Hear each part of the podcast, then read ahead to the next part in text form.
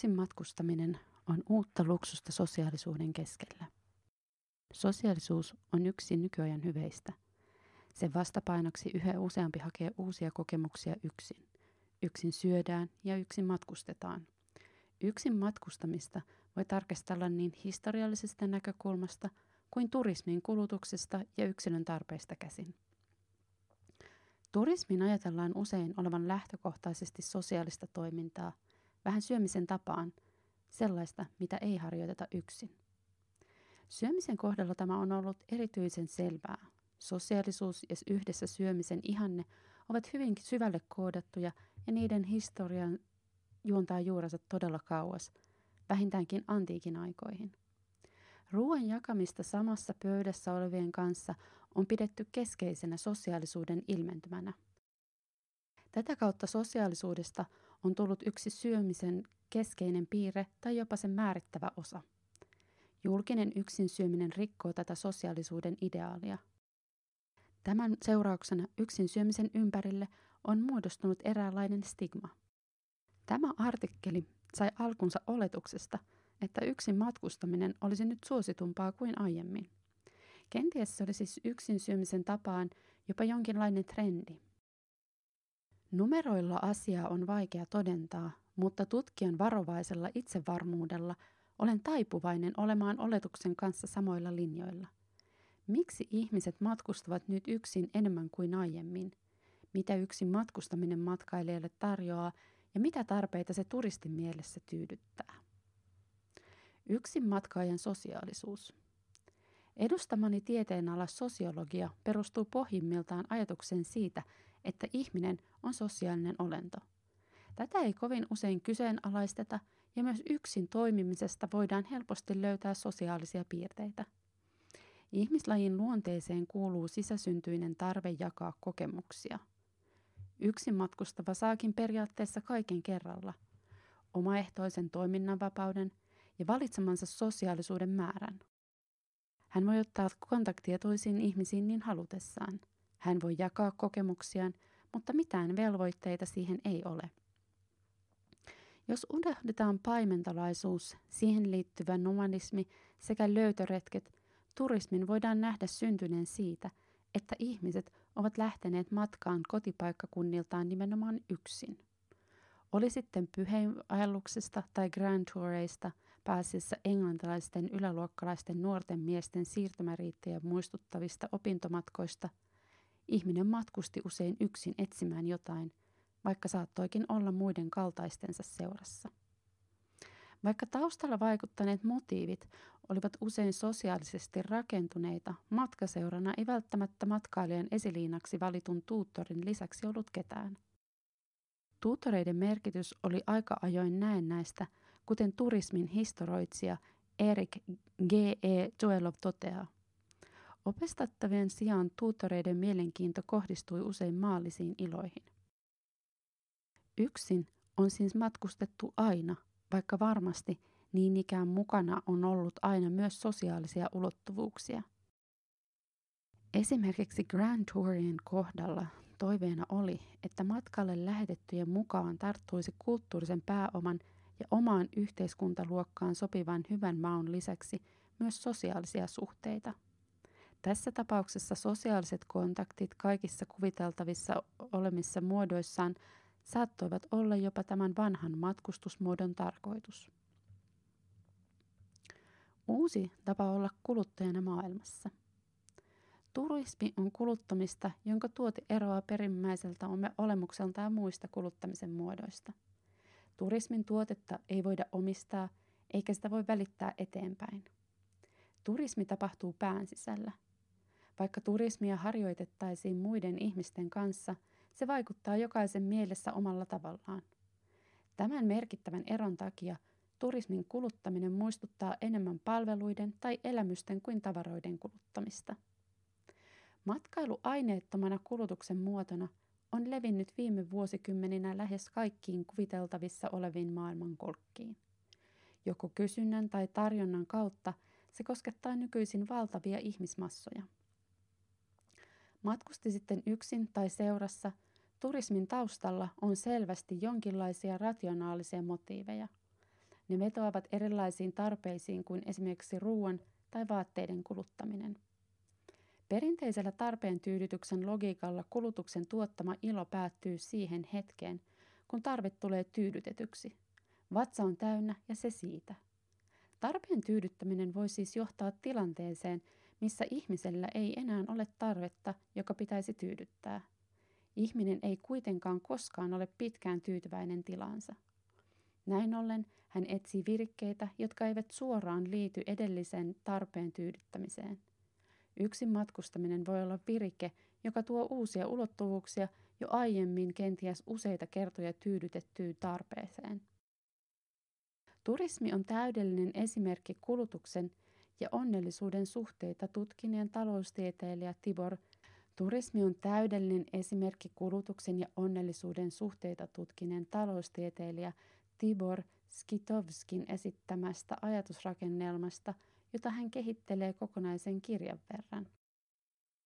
Matkalla ollessaan turisti elää toiseudessa, jossa hän parhaimmillaan kokee virikkeitä jatkuvasti ja nämä virikkeet vaikuttavat ihmiseen. Skitovskin mukaan ihminen ei toimi pelkästään saadakseen tarpeensa tyydytetyksi, vaan itse toiminta on tyydyttävää. Turismin tapauksessa siis itse kohde ei ole niinkään merkittävä kuin matkustamisen prosessi ja matkalla oleminen. Turismiin usein liitetty sosiaalisuus liittyy vahvasti teollisen lentomatkailun syntymiseen 1900-luvun puolivälissä. Näihin samoihin aikoihin erityisesti länsimaiset elämänmuodot alkoivat saada nykyisen kaltaisia kulutuskulttuurisia piirteitä. Kuluttaminen, matkailu mukaan lukien, on etenkin pintapuolisesti hyvin sosiaalista toimintaa kaikkine statukseen liittyvine piirteineen. Tämä keskustelu on kulutussosiologian ydintä ja liittyy kuluttajien tarpeisiin rakentaa identiteettiä ja löytää oma paikka erilaisista viiteryhmistä nimenomaan kuluttamisen kautta. Voidaankin kysyä, onko yksin matkustaminen osa matkailijan identiteetin muodostumista – Onko yksin matkailijoilla jo oma viiteryhmä, johon he paradoksaalisesti tuntevat kuuluvansa? Yksin matkustaminen on helpompaa kuin koskaan. Edellä mainittujen syiden lisäksi yksin matkustamisen lisääntymisen taustalla on ilmiselviä rakenteellisia syitä. Yksin matkustaminen on nyt helpompaa kuin koskaan – Matkustaminen, erityisesti lentäminen, on halpaa. Monet uudet majoitusmuodot, kuten Airbnb ja Couchsurfing, ovat helpottaneet yksin matkalla olevan elämää. Lisäksi taustalla vaikuttaa matkailussakin jo kauan vahvistunut, ainakin näennäisesti yksilöllisyyttä korostava murros. Elämämme onkin kamppailua yksilöllisyyden ja yhteisöllisyyden ristipaineissa – Sosiaalisia kykyjä pidetään suuressa arvossa, mikä luo epävarmuutta. Samaan aikaan kaiken kilpailun keskellä pitäisi erottautua muista ja olla kyvykäs sosiaalisissa tilanteissa. Ihmisillä on paineita brändätä itseään esimerkiksi pärjätäkseen työ- tai parisuhdemarkkinoilla. Ihmiset yksilöllisinä luonteenpiirteineen eivät ole tässä kilpailussa tasavertaisessa asemassa – Yhteiskunnallisen ristipaineen keskellä yksin matkustaminen voi näyttäytyä hyvin houkuttelevana vaihtoehtona. On hetki, jolloin on oman lentolaukkunsa kanssa yksin, ilman yhteisön vaatimuksia ja odotuksia. Oletetuille egoille suunnitellut kohteet ja niiden kohtaaminen yksin.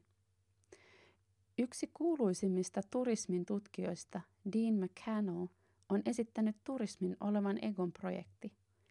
Ihmisen mieli kuvittelee ideaalin, jonka hän haluaa matkustamalla saavuttaa. Hän haluaa löytää jotain, joka tyydyttäisi kuvaa siitä, millainen hän on tai haluaisi olla. Kun tämä ihmisluonteeseen liittyvä ulottuvuus on kaikilla tiedossa, matkakohteista nähtävyyksineen ja muiden vetovoimatekijöineen yritetään tehdä oletettujen toiveiden mukaisia. Jos joku on joskus ihmetellyt matkakohteiden samankaltaisuutta, kyse on juuri tästä. Esimerkiksi etelän kohteet ovat rakenteeltaan huomattavan samanlaisia. Suurin osa isoilla tähtimäärillä arvotetuista kotelleista ovat tylsyyteen asti samankaltaisia. Huippuravintolat niin ikään muistuttavat toisiaan. Palvelukonseptit ovat kaikkialla samanlaisia. Huvipuistot ja laitteet ovat toistensa kopioita. Lista jatkuu. Oletuksena on, että turistit hakevat samanlaisia asioita kohteesta riippumatta. Turismia tutkinut Tom Selänniemi kirjoitti jo reilusti yli 20 vuotta sitten suomalaisten turismin antropologisen tutkimuksen klassikon, missä hän tarkasteli etelän matkailua. Mieleen hyvin tuttua ilmiötä. Tutkimuksessaan hän pohtii etelän paikattomuutta. Onko paikattomuuteen matkustaminen juuri egoon liittyvän ajattelumallin ytimessä vai sen vastakohta? Selänniemi kuvasi etelää paikattomana tilana, joka muodostuu ihmisten mielissä. Tämä mielikuva saa lopulta jonkinlaisen vastineen kohteessa. Vaikka kohteet alkoivat etelään suuntautuneen massaturismin myötä muistuttaa toisiaan – Oliko se ilmiön syntymisen kannalta välttämätöntä? Tältä pohjalta on mielekästä pohtia, mitä tapahtuu, jos ihminen ei matkallaan haekkaan sitä, mitä turistikohteet ovat suunniteltu palvelemaan. Jos ajattelemme egoa pään sisäisenä tarpeita synnyttävänä rakennelmana, voimme laventaa McCannellin ajatuksia. Jospa onkin niin, että turismissa ihminen kohtaa oman itsensä – ja tarkastelee kokemustaan egoaan vasten. Tässä yhtälössä itse kohteella ei välttämättä ole kovinkaan paljon merkitystä. Niiden ei ehkä tarvitsisi olla niin samankaltaisia kuin ne ovat, mutta onko tämä samankaltaisuus lopulta ongelma? Yksin matkaaja voi parhaimmillaan olla hyvin syvällä itsessään paikasta riippumatta.